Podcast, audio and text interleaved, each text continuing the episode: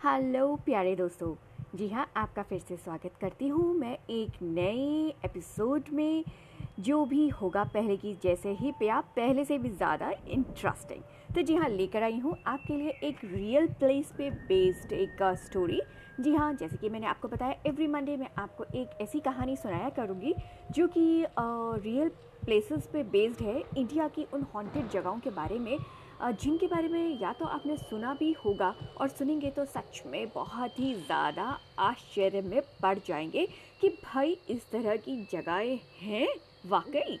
तो जी हाँ जब भानगढ़ के बारे में मैंने सुना, आज मैं आपको भानगढ़ के बारे में बताने जा रही हूँ दोस्तों। तो जब मैंने इस भानगढ़ के बारे में सुना तो सच में मैं भी बहुत हैरान रह गई थी। इतना सुना इतना पढ़ा इतना इसके बारे में और जाना लेकिन जानने की इच्छा और बढ़ती गई। तो मुझे लगा कि जब ये प्लेस मुझे इतना इंटरेस्टिंग लग रहा है आ, मुझे इस बारे में और और और ज़्यादा जानने की इच्छा हो रही है तो डेफिनेटली ये प्लेस आप लोगों को भी बहुत इंटरेस्टिंग लगेगा।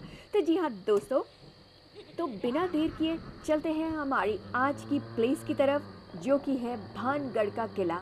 अलवर, राजस्थान से। एक बार और बता दूँ, जी, ये सब मैंने भी सुना है। मैंने कुछ इसके बारे में महसूस नहीं किया है, ना ये प्लेस मैं अभी तक देखने गई हूँ। तो जिस तरह से जो मैंने इसके बारे में कहानियाँ सुनी या लोगों की स्टोरीज़ देखी या यूट्यूब चैनल्स वगैरह में इसके बारे में मैंने सर्वे किया तो ये स्टोरी भी मैं आपको उसी के हिसाब से बता रही हूँ। मेरा कोई अंधविश्वास फैलाना या मिथ जनरेट करने का कोई इरादा नहीं है। जस्ट एक फ़न से एक ये स्टोरी मुझे इंटरेस्टिंग लगी। तो मैं आपको इन्जॉयमेंट के लिए ये स्टोरी सुना रही है। तो let's enjoy this story and ये बाद में आप लोग डिसाइड करना कि स्टोरी सच है या झूठ है या चलिए इन्जॉय करते हैं स्टोरी को। तो दोस्तों, ये स्टोरी जो है, ये रियल प्लेस जो है, ये इंडिया के, राजस्थान के अलवर डिस्ट्रिक्ट में है। जी हाँ जयपुर के पास ये जगह पड़ती है Bhangarh. And Sariska tiger resort के बारे में रिज़र्व के बारे में सॉरी आपने सुना होगा। सरिस्का टाइगर रिज़र्व के एजेस के मतलब उनके बाउंड्री के आसपास ये जगह है। कहा जाता है कि भानगढ़ जो था ये राजपुताना आन बान शान का एक बहुत ही नायाब नमूना था। वहाँ के महल, वहाँ के किले, वाह क्या कहने? राजपुताना शान से पूरे रंगे हुए थे। सेवनटीन सेंचुरी के अराउंड राजा, महाराजा माधव सिंह ने भानगढ़ का निर्माण किया था। कहा जाता है कि भानगढ़ के जो महाराजा माधव सिंह थे, वो अकबर की सेना में एक अच्छे पद पे एक जनरल का काम करते थे। उनकी सेना में एक बहुत ही मुख्य पद भी निभाते थे। तो भाई, बहुत ही शूरवीर, राजपुताना आन बान वाले, ये भानगढ़ के लोग, भानगढ़ के राजा, भानगढ़ के किले तो चलते हैं आज हम भानगढ़ के किले की तरफ़ और जानते हैं आखिर क्या राज छुपा है इस भानगढ़ के किले में। तो जी हाँ जैसे कि मैंने आपको बताया, राजपूताना आन बान शान से बना हुआ यहाँ का किला बहुत ही भव्य, बहुत ही खूबसूरत और बहुत ही ज़्यादा कलात्मकता से सजाया गया था। जी हाँ राजपुताना आर्किटेक्ट का ये बहुत ही खूबसूरत सा एक नमूना है, बहुत ही ब्यूटीफुल ये महल बना हुआ था। एंड uh, बहुत ही खूबसूरती से इसको डेकोरेट किया था वेल प्लान ये सिटी थी महल भी बहुत खूबसूरत एंड चारों तरफ़ से पहाड़ियों से घिरा हुआ। कहा जाता है कि भाई देखते ही बनती थी इसकी शोभा। यहाँ पे काफ़ी लोग रहते थे काफ़ी बसा हुआ ये शहर था। जनसंख्या काफ़ी ज़्यादा थी यहाँ की। एंड बहुत ही खूबसूरत से यहाँ पे मेले लगा करते थे जी। बहुत ही खूबसूरत बाज़ार सजा करते थे। बाज़ारों की रौनक तो जैसे देखते बनती थी। बहुत ही खूबसूरत माहौल, मौसम भी बहुत अच्छा। चारों तरफ़ पहाड़ियाँ और पेड़ पौधों और बहुत ही नेचुरल ब्यूटी से भरा हुआ ये भानगढ़ जगह थी जी। तो भानगढ़ का किला, जिस तरह से जितना खूबसूरत भानगढ़ का किला था कहा जाता है कि भानगढ़ की प्रिंसेस राजकुमारी और भानगढ़, वो भी उतनी ही बे इंतहा खूबसूरत थी। जी हाँ रत्नावती की ये कहानी है, जिसकी वजह से भानगढ़ का किला आजकल सुर्खियों में है। भानगढ़ के किले के आसपास जो भी कहानियाँ चल रही हैं, वो हमारी राजकुमारी रत्नावती के साथ ही जुड़ी हुई हैं। कहा जाता है कि राजकुमारी रत्नावती इतनी खूबसूरत थी, इतनी खूबसूरत थी कि उनकी खूबसूरती के किस्से देश में जगह जगह पहुँच चुके थे।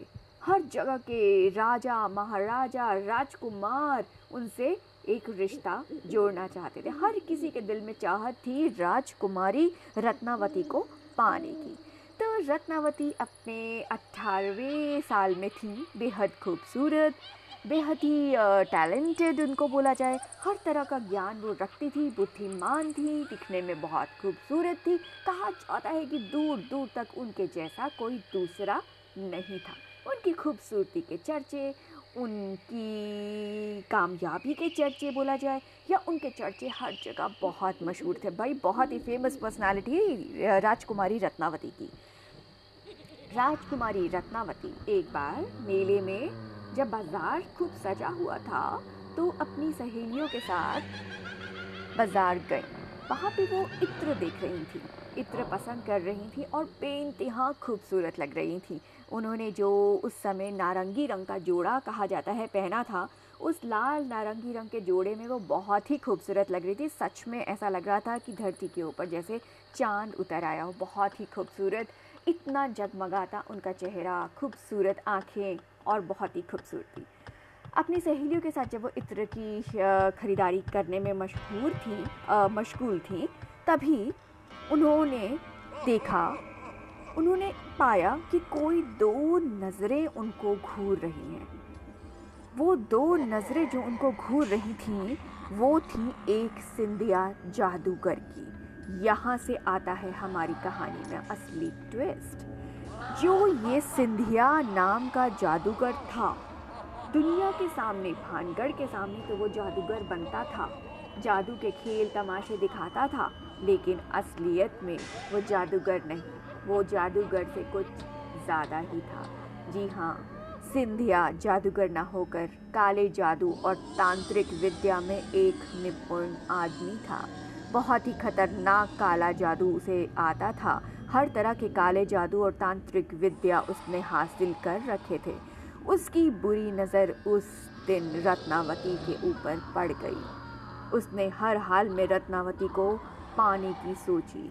उसने अपने काले जादू से रत्नावती का पसंद किया हुआ इत्र हासिल किया और उस इत्र में उसने कुछ ऐसा मिलाया कि जिसको लगाते ही रत्नावती अपने आप मोह में फंस के उस जादूगर के पास खिंची चली आती। ज्यों ही ये इत्र राजकुमारी के पास पहुँचा, जाने कैसे वो इत्र एक शिला के ऊपर गिर गया। राजकुमारी के हाथ से शायद बोतल चटक गई। इत्र की बोतल जो थी वो उनके हाथ से फिसल गई और वो एक शिला से जाके टकरा गई और टूट गई। सारा का सारा इत्र उस शिला के ऊपर फैल गया। क्योंकि उसके अंदर काले जादू की ऐसी बड़ी ताकत थी तो वो जो शिला थी, वो शिला ही खुद लुढ़कती हुई उस साधु के पास, उस सिंधिया जादूगर के पास, उस तांत्रिक के पास लुढ़कते हुए पहुँच गई। और इस कदर पहुँची, इस कदर पहुँची कि उसने उस जादूगर को दफना दिया, उस जादूगर को दबा दिया अपने नीचे, क्योंकि शिला बहुत ऊँची, लंबी, बहुत बड़े साइज़ की शिला थी कहा जाता है कि उसकी वजह से जादूगर सिंधिया जो था, वो मर गया। मरते मरते मगर उसने यह श्राप दिया कि जिस तरह मैं रत्नावती को आज ना पा सका, उसी प्रकार रत्नावती को कोई भी नहीं पा सकेगा। आज जिस तरह से मैं ख़त्म हो रहा हूँ, मैं यह श्राप देता हूँ कि बहुत ही जल्द पूरा का पूरा भानगढ़ भी इसी तरह दब दफन हो जाएगा, इसी तरह हिस्ट्री में खो जाएगा, इसी तरह एक इतिहास बन जाएगा। और उस तांत्रिक के ख़त्म होते ही अचानक अजयगढ़ के साथ भानगढ़ का बहुत ही भयानक युद्ध छिड़ गया। अजबगढ़ और भानगढ़ के इस युद्ध के बीच में भानगढ़ की तबाही हो गई। पूरी तरह भानगढ़ तहस नहस हो गया और इसी युद्ध में राजकुमारी सहित बहुत सारी और वीरांगनाएँ थीं, जिन्होंने अपनी जान की आहुति दे दी। भानगढ़ अब बिल्कुल वीरान हो चुका था। भानगढ़ में माने तो रहने के लिए अब कोई भी नहीं बचा था। कुछ लोग जो बच चुके थे, वो अपनी जान बचा के रातों रात भानगढ़ को खाली छोड़कर चले गए। उसके बाद ऐसे माना जाता है कि ये भानगढ़ का किला उस अभिशाप की वजह से दोबारा कभी भी बस नहीं पाया। अजबगढ़ का जो राजा था, उन्होंने जब इस किले पे विजय प्राप्त की तो वो भी इस किले को बसा नहीं पाए जाने। इस किले में या भानगढ़ में ऐसी कौन सी काली ताकतों ने अपना कब्ज़ा, अपना डेरा जमा लिया था कि यहाँ पर कोई भी उसके बाद बस ना पाया। और वो हंसता, खिलखिलाता, भानगढ़ का किला, भानगढ़ पूरा का पूरा वीरान हो गया। भानगढ़ में चारों तरफ़ मौत का सन्नाटा सुनाई देता है। भानगढ़ में अब चारों तरफ़ सन्नाटा, अंधेरा और वीरानगी के अलावा कुछ नज़र नहीं आता। इतना खूबसूरत भानगढ़ आज एक भूतुआ हाल में बदल चुका है। भानगढ़ का महल अब खंडरों की तरह आपको देखने को मिलेगा। हालाँकि कहा जाता है कि अगर आप भानगढ़ देखने जाएँगे तो वहाँ चारों तरफ़ आप देख के अंदाज़ा लगा सकते हैं कि कितना खूबसूरत महल रहा होगा, कितना खूबसूरत किला रहा होगा, जो कि आज की डेट में सिर्फ़ एक खंडहर बन चुका है, जहाँ मौत और भूत प्रेतों का वास बताया जाता है। देखा जाए, ध्यान देंगे तो आपको वहाँ पे पता चलेगा कि कहाँ पे बाज़ार लगा करते थे, कहाँ पे महल की राजकुमारी रहा करती थी, कहाँ पे महल राजा शासन करता था, उसका कमरा कैसा था, महल कैसा दिखता था, अभी भी बहुत खूबसूरत बहुत कलाकृतियाँ अभी भी आपको वहाँ पे देखने को मिल जाएँगी। चारों तरफ़ की ब्यूटी बहुत ही खूबसूरत है। चारों तरफ़ पहाड़ों से ढका हुआ बहुत ही बेहतरीन नज़ारा दिखाई देता है। दिन के समय भानगढ़ का, मगर रात होते होते सन्नाटा पसर जाता है। रात होते होते मौत की साए साए ही सुनाई देती है। कहा जाता है कि कभी कभी यहाँ पे जाने पर आपको चूड़ियों की खनखनाहट या लड़कियों के आपस में हंसने की आवाज़ें सुनाई देंगी। कभी कभी यहाँ पे आपस में तलवारबाजी की आवाज़ें, तलवारों के चटकने की आवाज़ें भी सुनाई देती हैं। कहा जाता है कि यहाँ पे इस तरह की आवाज़ें अक्सर सुनाई देती हैं कि कोई औरतें आपस में बातें करती हुई ही जा रही हैं या महल में कुछ बातें चल रही हैं। जी हाँ। ऊपर बहुत से सर्वे हुए हैं और ये बात बहुत लोगों ने मानी है। इवन आसपास के गाँव वाले भी अब रात को वहाँ जाने से कतराते हैं, क्योंकि उन्हें भी ऐसा प्रतीत होता है कि यहाँ पे हाँ सच में कुछ है ऐसा जो उन्हें डर पैदा कराता है, जो उनको भयानक लगता है, जो सच में मौत का इशारा देता है। तो जी हाँ यहाँ के गाँव वाले भी यहाँ भानगढ़ आने से रात के समय डरते हैं और इतना ही नहीं, भारत सरकार ने भी बाहर एक बोर्ड लगाया है जिसमें बहुत साफ़ तौर पे ये मेंशन किया गया है कि भानगढ़ आप दिन के समय विज़िट कर सकते हैं, लेकिन सूरज डूबते डूबते तक आपको ये किले से बाहर आ जाना अनिवार्य है।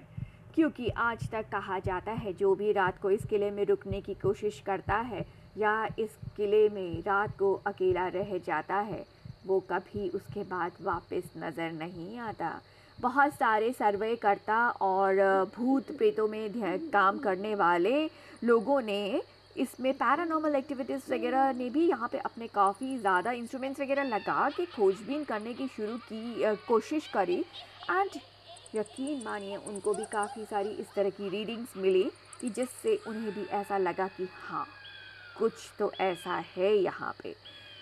मुझे नहीं पता सच या झूठ, लेकिन इतना ज़रूर जानती हूँ कि इतना खूबसूरत महल कुछ ही दिनों के अंदर इतना वीराना कैसे हो गया। क्या हुआ? कुछ तो ऐसा हुआ। कुछ तो अभिशाप ऐसा वहाँ पे ज़रूर था, जिसने रातों रात पूरा महल, पूरा किला उसको एक खंडहर में परिवर्तित कर दिया। कुछ तो ऐसा वहाँ ज़रूर खास हुआ था, या कुछ तो वहाँ ऐसा ज़रूर है कि उसके बाद वो किला कभी बस नहीं पाया। कुछ तो ऐसा वहाँ पे ज़रूर है जो आज भी भयानक है। कुछ तो ऐसा वहाँ ज़रूर है जो मौत का सन्नाटा और मौत का डर पैदा करता है।